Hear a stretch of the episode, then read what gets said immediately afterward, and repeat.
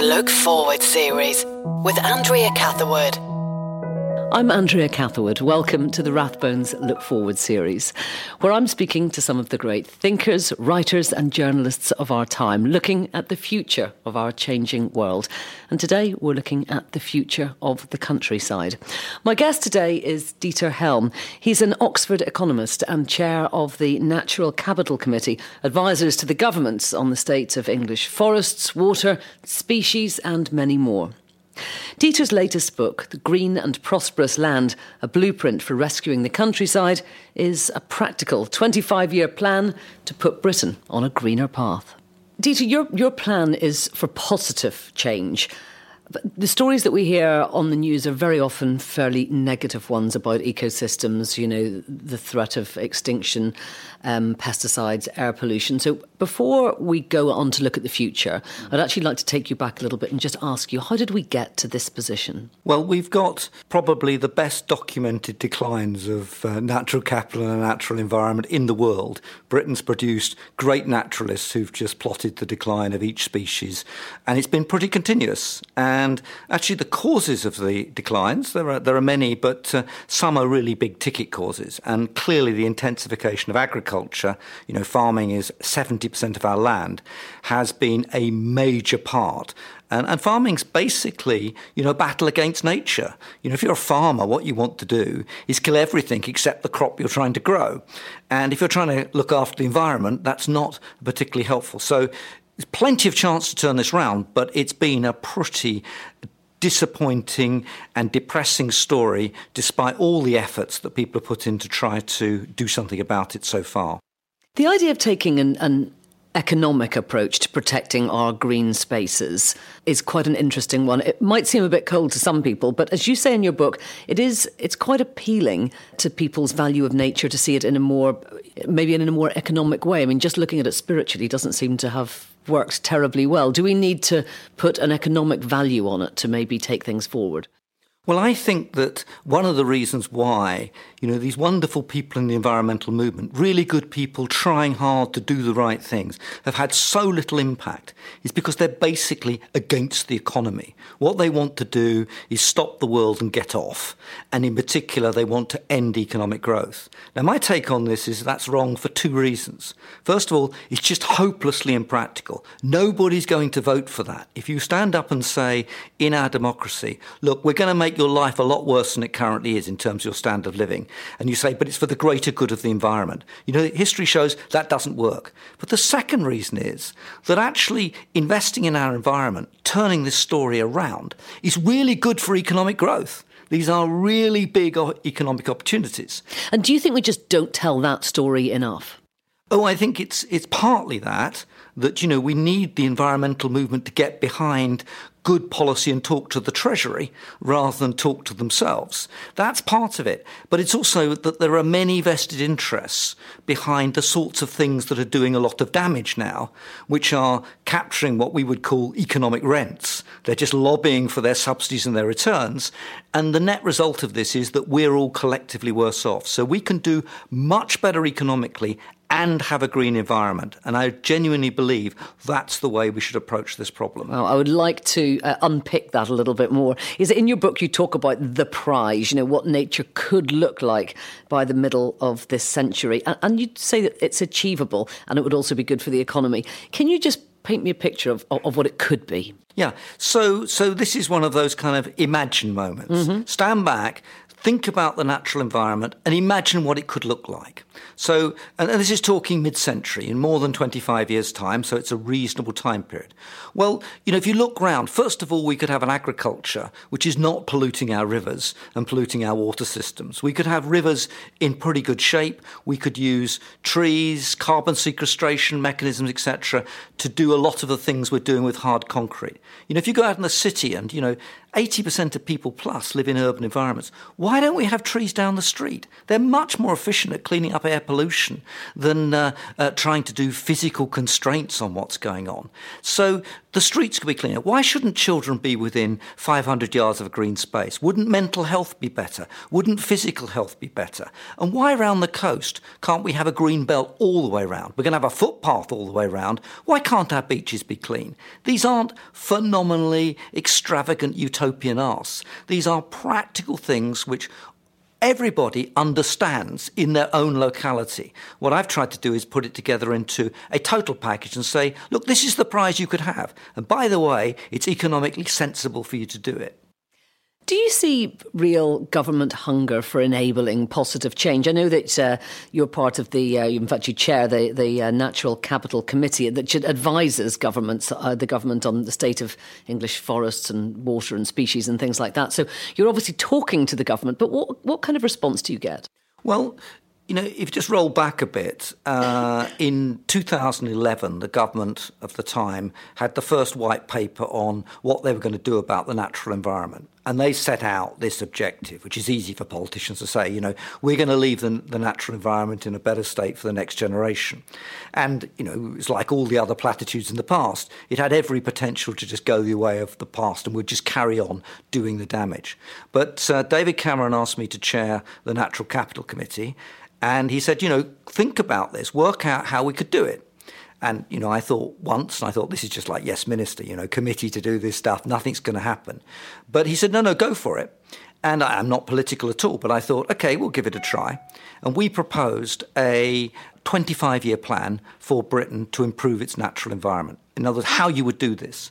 And five secretaries of state later, Michael Gove has actually uh, produced that paper to set out the 25 year plan, and we're about to have legislation to put it into a statutory legal objective to achieve these outcomes. So, you know, of course, one's always getting disappointed, but you've got to try. And this time around, it feels genuinely different. We might actually get this on the statutes in law, and then we might actually achieve something. I wonder politically, do you feel that it requires the parties to maybe go above the uh, the kind of classic two party system that we have? Because the four year political cycle doesn't help. I mean, you say you've had it's already been thwarted, and actually that's with the same the, the, broadly the same government in place.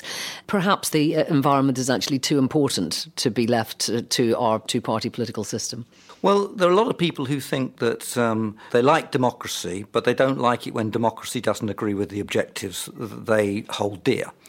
Uh, I'm a Democrat. I'm uh, half East German by origin, so I have an appreciation of what the opposite of democracy looks like. And by the way, it's awful for the environment. So we live in a democracy. So what I did when I was chairing the Natural Capital Committee was I went to great lengths to get all three of the then major political parties in 19 in 2015 to put in their manifestos that they would uh, they would adopt and implement the 25 year plan that our committee came up with. And you know what? They all did. This is cross party. And indeed, in, in one sense, what's going on in our democracy at the moment is each party is fighting for green votes because there isn't enough other votes to get them a majority. So you see that with the Conservatives pitching very hard through Michael Gove and others to be seen to be green. You see Labour doing the same thing. The Liberal Democrats have all been doing it.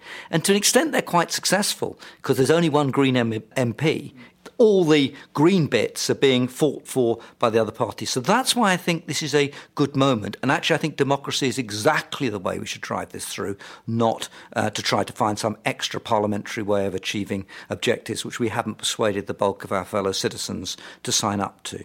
And if we don't grab these opportunities that you've laid out, where where does that leave us if we don't actually make the changes that are necessary? Well, the, the scale of the challenge to the environment now is probably bigger than it's been, uh, well, since the Industrial Revolution. We are going to have 10 million more people. We're going to have a lot more houses. Uh, you know, 300,000 a year, that's 3 million every decade, probably 6 million more houses. We're going to have new motorways, new rail systems, HS2, new energy systems, new uh, industrialization of the landscape. So the challenge is just enormous. And what all this means too is we're going to have a lot of consumption as well. Now, if we don't do it, if you walk out in the street and have a look at you can see it out there. You can see the mental health and particularly the physical health problems. You can see the obesity. You can see what's happening to our children uh, in, in, in, urban areas. You can see the pollution in the river. It's just going to get bigger and bigger. And my point is that if you think that damaging the environment has been bad for economic growth so far, you ain't seen nothing yet to what's coming. So the other side of this argument is you really don't have much choice but to really address the environment now, because otherwise we really will undermine our prosperity and people will genuinely, genuinely be poorer. So there's the kind of carrot of this. There's a fantastic opportunity out there, but there's a stick. If you don't do it, we're really going to suffer. And just tell me in broad brush terms then, what are the major areas that we need to address in order to prevent the, the kind of catastrophe that you're talking about? Well, you know, the curious thing about it is that there's nothing new here. We know what air quality is doing. We know how many people are dying each year. We know how many people's lives are shortened and uh, how much ill health is caused. We know how much obesity there is. We know the mental health problems. We know the science about access to green and mental health. We know how much we're paying to clean up the mess that's going into our rivers to provide our water supplies. We know what flood defence is costing and so on and so forth. These are all extremely well known. And what I can tell you is if we don't address these problems, these numbers will just get bigger and bigger and bigger. And it's not the rich who are going to suffer. It's the poor that suffer first from environmental degradation. So it'll make our society more unequal as well. Okay, let's go through and unpack some of the issues that you've talked about. And I'd like to start now with farming. You mentioned before that over 70% of UK land is managed by farmers. And I know that you've said that uh, modern British agriculture is bad for the environment, bad for farmers, and bad for taxpayers. Can you explain a little bit more about that to me? When most people confront the crazy economics of farming, it's so uh, bizarre that people find it quite difficult to uh, come to terms with it and believe it's actually true. But these are the facts. Farming produces nine billion pounds worth of output. That's the entirety of British farming. Okay, and that nine billion for, uh, uh output is 0.7% of GDP. So, being absolutely blunt, this is an insignificant industry in economic terms. Of that nine billion pounds of output, we pay three billion in direct subsidies, most of which is paid to farmers per hectare for owning the land. You have to let that register. A third of the total value of the output is paid to own the land. Of course, you have to farm it, but basically it's a payment for owning land, which just inflates land prices. Then, on top of that, farming is essentially exempted from inheritance tax, business rates, uh, it has uh, subsidised red diesel fuels, and it pays for virtually none of the pollution it causes to our rivers, to our air, uh, etc. So, if you add all this lot up, Bizarrely, it turns out that the net value of farming output in the system we have today is pretty close to zero. It may be a bit positive, some people think it's negative. Now, the question you have to ask yourself then is how could it possibly be that we get so little for our money when we spend so much on this sector more proportionally than any other sector of the economy? That's the reality of the crazy economics of farming. And that's why there's such a fantastic scope to do better. And yet, 70% of UK land is managed by farmers. You know, you drive up the motorway and there's farms on either side of the road as soon as you leave the conurbations. You seem to be making a quite a good case for actually not having farms in this country. How do we feed ourselves? Oh, on the contrary, we want that land farmed but we can have much better farming and much better outputs for our economy for putting so much money in. So the, the question is, why should we subsidise this and what should we be buying with our £3 billion? And the answer to that question, which is actually there's quite a consensus, even the NFU agrees, the Farmers Union agrees with this now, we should be paying that £3 billion for public goods, things that the farmers wouldn't otherwise produce, which we value and we want. And part of that is the environment that that 70% of our land area is, and less pollution, less costs, etc. And I argue not only will that be good for us and our society and our economy, and we'd all be more prosperous as a result. It would be a green and prosperous land, but actually the farmers themselves would be broadly better off as a result. Because the sad thing is, they don't make much money.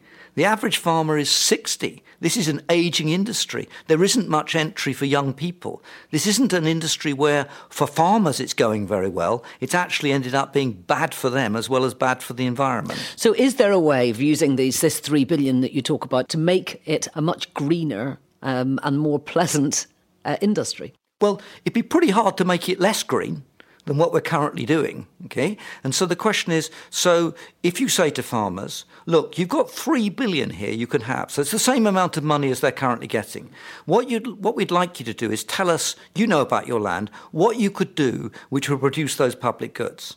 And, and let's think what they are. Use less uh, pesticides, herbicides, fungicides, use less nitrogen, look after the carbon in the soil, uh, preserve that, that soil, sequestrate more carbon with, with trees, etc., manage the river sides better and the drainage, um, uh, give access to the public to your land, and in the uplands, which are special and very uneconomic from a farming point of view, you know, that value, that, that upland landscape is precious to lots of people. And there are lots of things you can do from the really small scale, like, you know, uh, traditionally laying hedges uh, and not cutting them at the wrong times of the year, right through to, you know, looking to encourage uh, wildflowers and things of that ilk. So lots of things they can do. And what about toxic pesticides? And we're always hearing about how many fewer insects there are than there were, you know, even 10 years ago.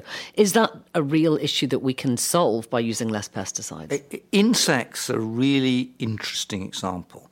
They're what most people don't know, notice, or actually are quite pleased not to have them in the house or whatever. Okay, but we've wiped out between 70 and 80 percent of all insects. So when I was a kid, if you went around in a car, you stopped regularly to clean the insects off your windscreen in uh, uh, from April onwards. Really, now I don't ever have to do that. They're gone. Now people say, oh, well, that's just insects. You know, what's that got to do with me? If you take the insects out of the ecological systems, what's going to pollinate your crops? What's going to clean up a lot of the waste, etc. we have? Insects are perhaps the most important part of our biological systems, and we basically wipe them out, and we wipe them out in large measure because of the agricultural practices we pursued. And that is, in the end, bad for farmers it's terrible for the environment. And you know, when I go and look in the in the spring to see whether the spotted flycatchers have come back to my garden, or I'm looking out now to see the swallows, there are a lot less of them. There are no insects to eat. They knock those out of the system. Is it easy to change this system? I mean, is it easy for farmers to not use pesticides anymore, to use something that's more environmentally friendly? And could we then see our insects coming back? Well, it's a matter of degree. Okay, nobody thinks that you should, um, you know, tomorrow morning suddenly have no pesticides or no fertilizers. This, that would be crazy. We, we're talking about changing the practices and changing them quite a bit, but at the margin to start with.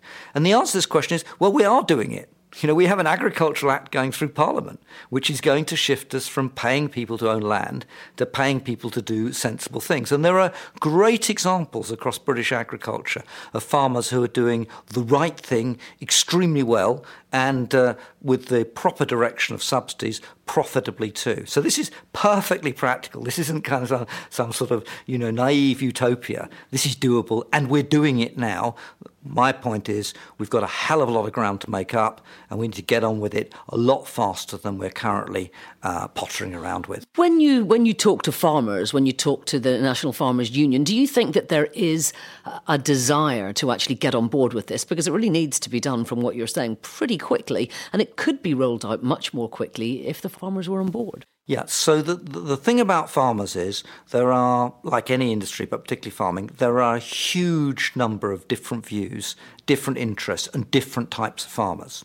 So the world is completely different from a Peterborough large agricultural holding producing cereals en masse and a small hill farmer with a couple of hundred acres uh, in the uplands. So there's a lot of difference of view as to what their economic interests are. My take is that the, even the NFU, which usually defends each and every chemical against a prohibition. So it's defending neonics at the moment, it's defending glyphosate, it's defending all these uh, substances until they get banned. You know, their, their, their approach is the opposite of the precautionary principle. You know, prove it's really bad and don't stop us using it till we get there. Although there's a lot of that, behind the scenes, the leadership of the NFU has changed. It's a lot more forward looking. They understand what public goods is about.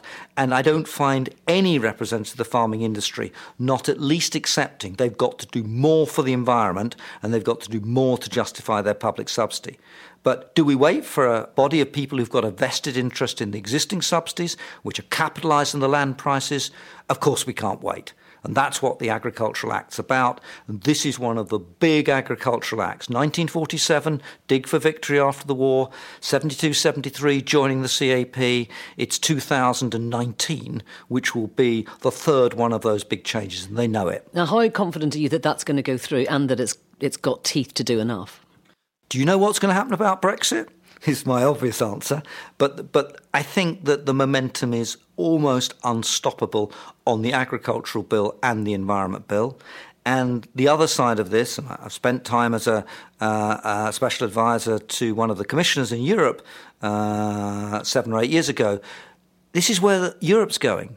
It's slower because there are those Eastern European interests of the large industrialization of farming in the former Soviet Union countries. Uh, there's a huge block of French farmers that oppose movement. But the general drift is to green agricultural subsidies. So I think this isn't a question of whether, it's a question of when. And my view is that waiting too long. It's just economically silly. It's just wasting money to hang about. The gains, the low hanging fruit are just so obvious.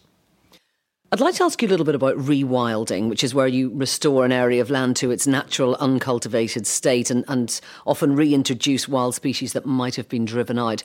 And I'd like you to ask you about, you know, when we're talking about prioritising different areas, how important is that area? Uh, does it work?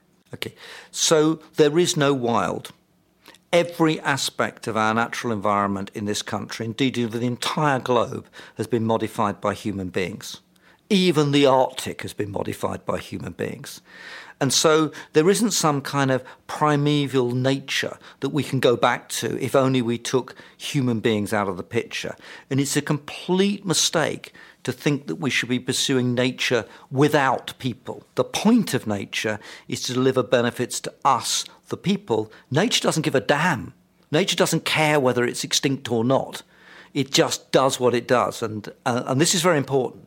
So when people talk about rewilding, quite a lot of it is what I would call kind of naive romanticism about, you know, the primitive period. Go back to the world of the savage, but then get rid of the savage as well. Rousseau would have liked that particular line of argument. Okay, it's just not up for there. So it's about how we manage the natural environment. Now, it's completely a separate argument to have managed neglect. Okay, where we say we're not going to intervene anymore. In For example, landscapes. ancient woodland where you let trees fall well, down so that we can they, they you can leave those alone, but, but you might even leave upland farms to right. go back because they're just so uneconomic in some cases. Okay? The worst form of rewilding is creating new zoos. And essentially, the, the, the, two big examples that we have in Britain, although they have some fantastic biodiversity effects, are essentially the attempts to create a zoo, put a fence around it, keep people out or charge them for coming in, and then have this kind of barrier between this primitive world like a kind of safari park and the outside. And this is where perhaps you introduce species that used to live uh, there. You know, we'll put the wolf back, you know, we'll have the lynx. I mean, I'm not against that. And the beaver's a different case because it really does improve quite a lot of river performance. But the idea that you solve nature by having more wolves, nature is a complex ecosystem. You know, I'd much be more interested if people thought about how they could recreate a habitat to get back several different species of insect mm. that, you know, would really make a difference. But, you know, these totem items, hey, they give a lot of pleasure. The red kites have appeared right across Oxfordshire. I see them above my garden now. They're absolutely beautiful. They delight me. They make me happy. But that isn't a good environment just because we've got red kites, even if it's better than it was before. I'd like to move on and talk a little bit about cities now. More than 80% of the British population live in, in towns and cities, and there's clearly a huge cost that comes from the health consequences of air pollution. You know, when we think about London's air quality, you know, being no better than, than Delhi's or Paris or, or Beijing at times even. How do we limit the pollution that's getting into our city air? And how much can we hope to mop up by planting more trees? Well, air quality is one of the things where you can measure the damage to people's health and the loss of life very directly. And it is quite remarkable. It's taken till now to people to get really seriously exercised about this. The actual truth in London is air quality's been getting better for the last decade. So you just think how awful it was a decade ago and how much damage it was doing. So what we want to do is pragmatically. These things must be pragmatic. You know, they must be affordable. Okay. So we want to bear down on the causes of air quality damage, and those are agricultural pollution, ammonia, and other agricultural chemicals coming into the mix of London's air and city air. And it's really important that it's not just, you know, diesel vehicles that are doing this, but it is transport as well. It is interesting actually that you bring in the idea of, of farming again, because actually I think most people assume that the air quality in the city is bad because of the things that are in the city, not something that's in the uh, countryside. Uh, uh, our worst incidents of pollution in London are caused by air coming up from France uh, and from surrounding areas, much of which is chemical and agricultural pollution. Ammonia is a really big ticket story. It's not just the fertilizers and so on, which are, um, you know, uh, polluting uh, rivers, etc., etc. It's not just the carbon required in producing these things. It's what comes in in the atmosphere too. So we want to look to those causes. And since, you know, the costs of adjusting agriculture so low because it makes so lo- small an economic contribution. It's really quite cheap to handle that. We should deal with that, okay? The vehicles, that's a classic example in part of really mistaken policy. Why have we got the streets of London clogged up with diesel vehicles? Because someone had the bright idea that this was good for climate change. Right? Well, it is better for climate change to have diesel engines than petrol engines, but nobody thought about the other consequences. So we're bearing down on those things, and we can make intelligent, smart cities with new technologies, digitalization, artificial intelligence, much better in handling those things. We can make cycle lanes, we can make it possible to walk. But then we've got to think about the other side. How do we mop up the pollution? There's no way that our major cities are not going to be major causes of pollution for a long time going forward. We've started to clean up the rivers. There isn't the great stink in London anymore. But when it comes to air quality, amongst the cheapest things you can do is to plant trees. And when I say plant trees, I don't mean any trees. If you talk to a scientist, they'll tell you that some trees, like the plane trees in St James's Park, for example, are pretty damn good at this, and some trees are, are, close to useless. So you need to plant them. So, you know, if you think of a city like Sheffield, what were they doing? Going around cutting down trees to make it easier for utility cables when these things are major pollution absorbents. So I'm really ambitious. I want to say in a major city that we should have a default position, which is every single street should be planted with trees unless there's a good reason not to do it. And the green spaces should be preserved. And take London, Greater London, 46% of London is green. If you look at a, a satellite map, Think what you could do in joining those up, creating corridors, linking people's gardens together, creating those green spaces. Stop concreting over school playing fields. Give the kids somewhere to go. And you get the air pollution and the health and the mental benefits. You get multiple payoffs for doing this in cities. So let's go for that. And wildlife in cities is really quite interesting. Tell me about the idea of the green belt. Now, it was introduced after World War II to stop cities intruding the, on the countryside, and clearly, many people think it makes a lot of sense, but they do seem to be forever under threat. Where would you go with them? So, the idea of a green belt is to limit urban sprawl and to create the lungs around cities. And these were put in place gradually after the great planning reforms after the Second World War, uh, 47, 48, Planning Act, etc. Now, that's the idea. But the reality is that they've basically been no planning permission areas and much of what is the green belt is anything but green. A lot of it is intensive agriculture. If you go to the east of Oxford, it's some of the least biodiverse land on the planet. And what people say then, therefore, you know, look, it's brown, it's not green. If we built houses on it, it wouldn't make anything worse. Why don't we just lo- use this land for planning? And you know what? For quite a lot of green belt, the houses will have more biodiversity than the agricultural land at the moment that's a measure of how awful the agricultural land is. So the kind of common sense first line view, which is completely wrong, is that we should just simply improve the environment by building all over the green belt. Now, what I say is something very different. Why don't we make the green belt green? What really matters with environmental assets, natural capital, woodland, uh, countryside, wildlife, is that people can enjoy it. So the right place to have the green is right next to people. That's what the green belt does. So if you look at my city, Oxford, and you look at look out to the east, why isn't that a green area accessible to the public of Oxford to go out there for the kids to play? Why haven't we got access? Why don't we mandate that access should be provided? So instead of comparing what is brown green with houses, why don't we compare houses with brown green and green green and then work out where and where when we should build the houses and when we should really give economic growth potential to people by enhancing their lives and improving the benefits that flow. So I'd like to talk a little bit about tourism because an area of natural beauty obviously draws people in, and uh, sometimes, you know, really a lot of people all ending up in one place. You know, the footfall needs infrastructure.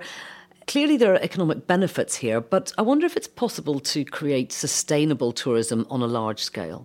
Okay, so tourism is worth about 100 billion a year in Britain, farming is worth 9 billion. So this is a really serious industry. And as we do Brexit, uh, as sterling falls over time, uh, staycations and staying at home is going to become more popular. And what's more, more people are going to come here because if you're a foreigner, this is going to be a cheap holiday. And you know, if you throw in a bit of climate change, it's not so bad. The weather, um, so you can see this is going to boom. Okay, so the first thing to say is, and of course, not all tourism is the countryside. A lot of it's city, etc. But the first thing to say is, isn't it great that all these people are on the beaches of Cornwall and enjoying open air. The kids are out there running around having fun. Okay, it's crowded, but this is a good thing. This isn't bad. This is people outside. Now, of course, too many people risk damaging the natural environment you're trying to preserve, and they affect other people. You know, you probably don't want to go on holiday with thousands of people on the beach. You want that idyllic picture of the sand, uh, the beach, and just you and your bare feet walking over the sand or whatever. That's what we all want, right? So we've got a trade off here. So I think we should think positively about making tourism contribute to protecting the natural environment, which, if overdone, they could cause damage to. So, if you go to Swiss villages, you'll pay a tourist tax, a bedroom tax, if you stay overnight in an area, and that is spent on the local infrastructure and the local facilities. What about, you know, those thousands of people going to Cornwall, giving a pound each? Which is used on a local community group with the school, cleaning up the beach, doing something about plastic, and helping far, uh, fishermen not to use nets in particular ways that do damage. Yeah, we just have to be creative about this. But to say, you know, tourism's bad, this is all part of this idea that what we want to do is get get rid of people and nature will be all right. What we want to do is create nature for people and we want to sustain and enhance that nature, and we want to get people to use that nature in a responsible way, which gets those best benefits. But, you know, let's triumph the fact that all these people are outside in the bank holiday that's gone this year when it's been sunny. Isn't that wonderful? I want to bring up actually a, a, a project that I think you've been involved in, and it's one that I hadn't heard of before. Uh, rather than tens of thousands of people all going to Cornwall to try and find the beach that Poldark was filmed on. There's a project uh, for a path to go around all of England's coast, and it's due to be completed next year. I think it's 2,795 miles. Uh, it sounds incredible. Tell me about it. Well, it's perfectly straightforward. It's going to happen we're actually going to be able to walk round the whole of England, not Scotland. And if you think about Scottish coast, that's pretty difficult to mm. do. Okay, mm but this is a fantastic thing. We've had the great uh, long distance paths created decades ago. Southwest uh, coastal path is fantastically used, and, and people get huge personal satisfaction out of walking bits of it. And some people, you know, devote months weeks to you know fulfilling their life's ambition to do this thing. So this is great and we can do it all the way around. But you know we could be even better than this. So if you could walk all the way around britain wouldn't it be good if you know the 20 meters uh, to the landward side was actually green? It's not usually great agricultural land and anyway you don't want the runoff going into the sea. It's usually rough. Well why don't we think about that as a as a green belt of 20 metres deep around as much of the coast of Britain we can do. It wouldn't cost very much. Okay, and then look at the beach side. If all these people are getting this access, you know, we can clean this up. It doesn't have to be full of plastic and garbage and rubbish. We can make this a better place, but we have to educate people.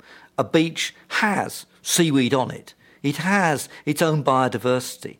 Get the kids out there in the rock pools. Get them to see what's really there and what they can enjoy. So let's think about this as one of the great assets of the first half of this century that we in Britain can create. And think of the welfare and health and mental benefits. Think of what this is for our kids. And then just add the tourist benefit on top, and you can see the economic logic just stacks up. We just need the imagination to do it. It's been fascinating discussing all the options that we've got. I suppose the big question is how do we make it happen? How do we make those key ideas come into fruition? Here's where I am a cold hearted, rational economist. Okay? This has to make economic sense because my bottom line is whether we like it or not, however much spiritual and other value we get from the environment, if it doesn't make economic sense, the lesson from the last hundred years is it's not going to happen. So we have to be cold, hard, rational, and economic about this. So my starting point is is it the case that stopping the rot and doing these environmental enhancements are positive economic projects which stand next to investing in you know anything from HS2 to a runway to uh, the local business developing its uh, next factory? And the answer is overwhelmingly yes. And we have to be hard about this. We can't do everything, so we should go for the projects which have the biggest bucks quickest. And clean air is clearly high up that agenda. That's what we're doing and we should go for the projects which are cheapest first. Just tell me, though, I'm sorry, sorry to yeah. butt in here, but just tell me, how do you justify, on cold, hard economic terms, why clean air is better for people? Is it the health benefits? Well, there are lots of different benefits. Okay? I mean, obviously, okay. obviously, we all want okay. clean air. Okay, and but we, in terms of, in right. ju- just in but, terms of but, the kind of hard economic okay, benefits. So, so, we have to start to do the economics with the science. Mm-hmm. So, what is the consequence of dirty air to physical health and to mental health. Then we take a look at how much we spend on those things now. And you know, you don't have to spend very long with your local GP or your local health service manager to find out how much they're spending now trying to handle what is almost a mental health epidemic, let alone the obesity that comes from the lack of exercise, etc. We all know this. So these are calculable numbers. So the question is, could we, let's put it really crudely, could we save a few bucks? Could we make actually public expenditure lower if we did this compared with where it is now? And the answer is yes. So that, that's the first part of it. Then you start thinking about the enhancements going forward, and you think about these projects and think what the returns are. So I'll give you another example. Around Oxford, we're having a concrete canal built to prevent flooding for Oxford.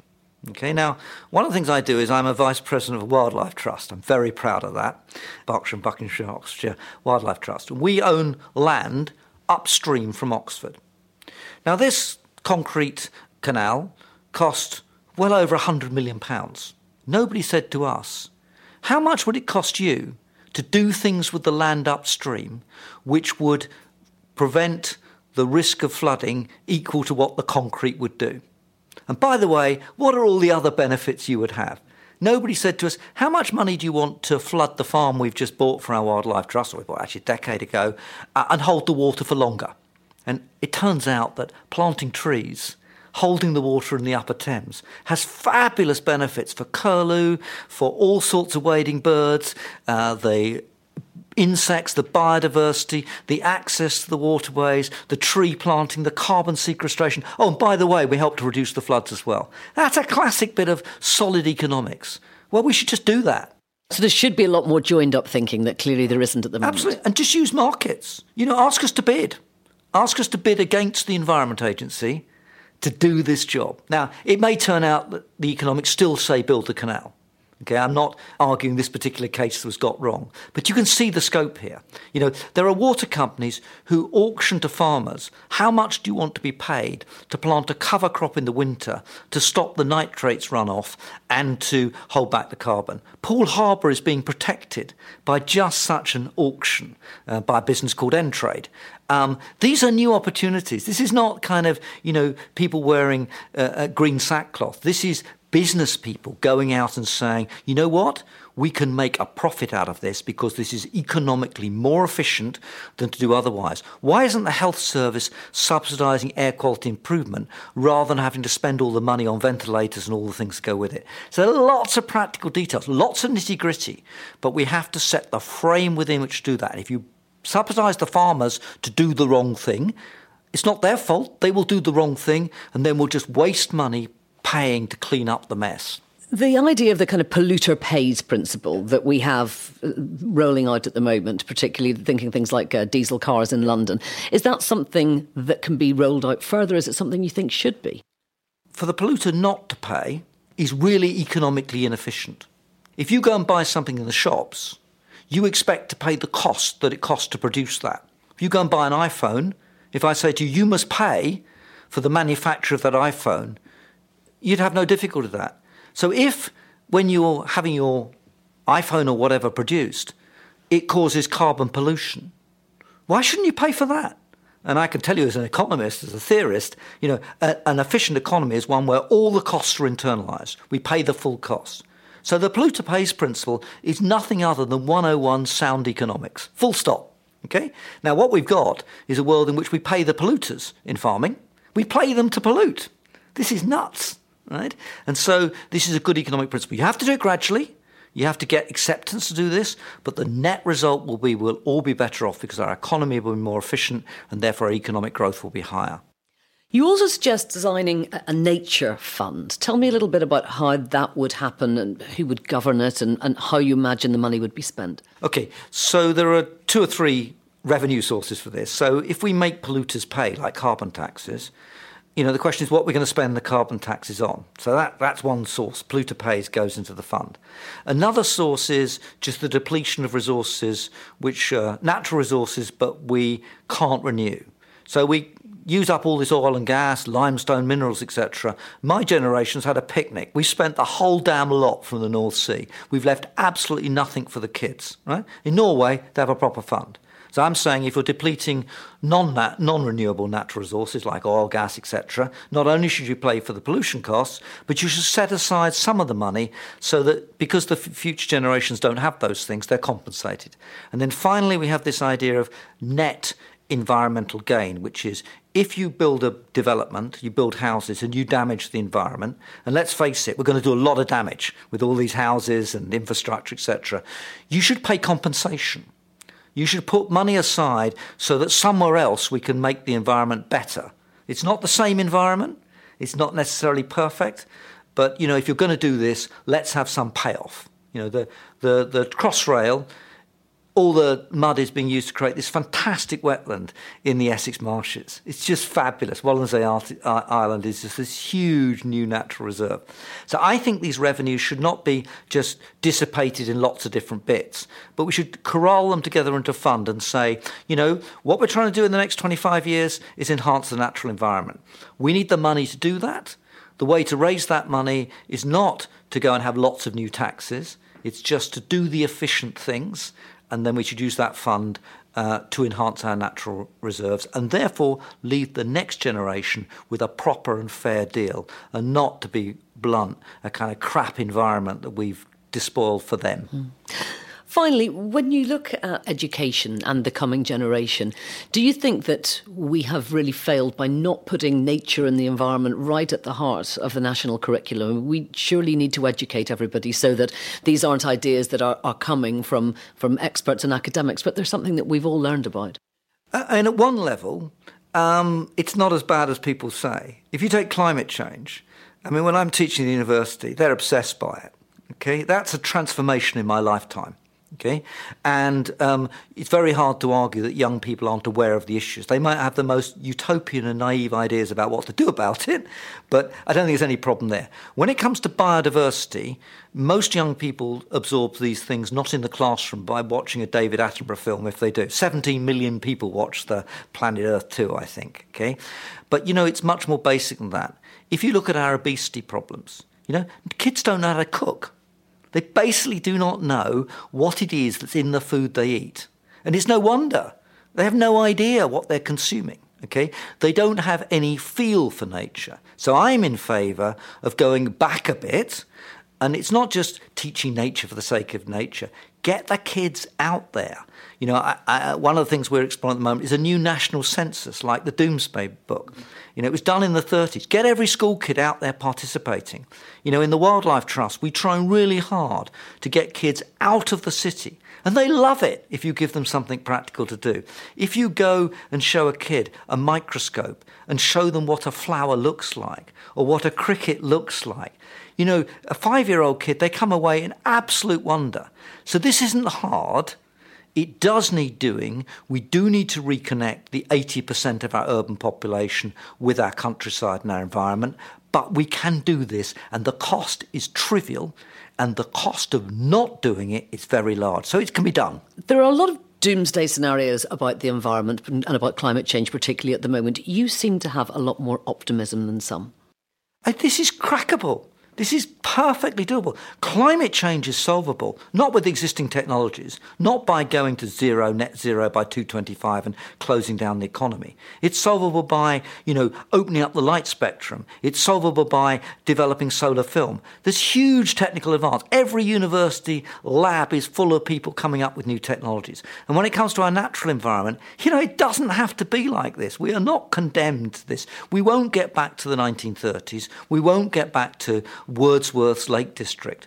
But you know, we, we're doing so badly at such high cost. I mean, how could we not do it better? Why would we be so stupid to allow this degradation to go on to our own personal detriment? So I want to get the environmentalists signed up with, you know, those people interested in how our prosperity is going to grow. And that's why my book's called Green and Prosperous Land, not just Green and Pleasant Land. Dieter Helm, thank you very much indeed. Fascinating to talk to you. Thank you. Thank you.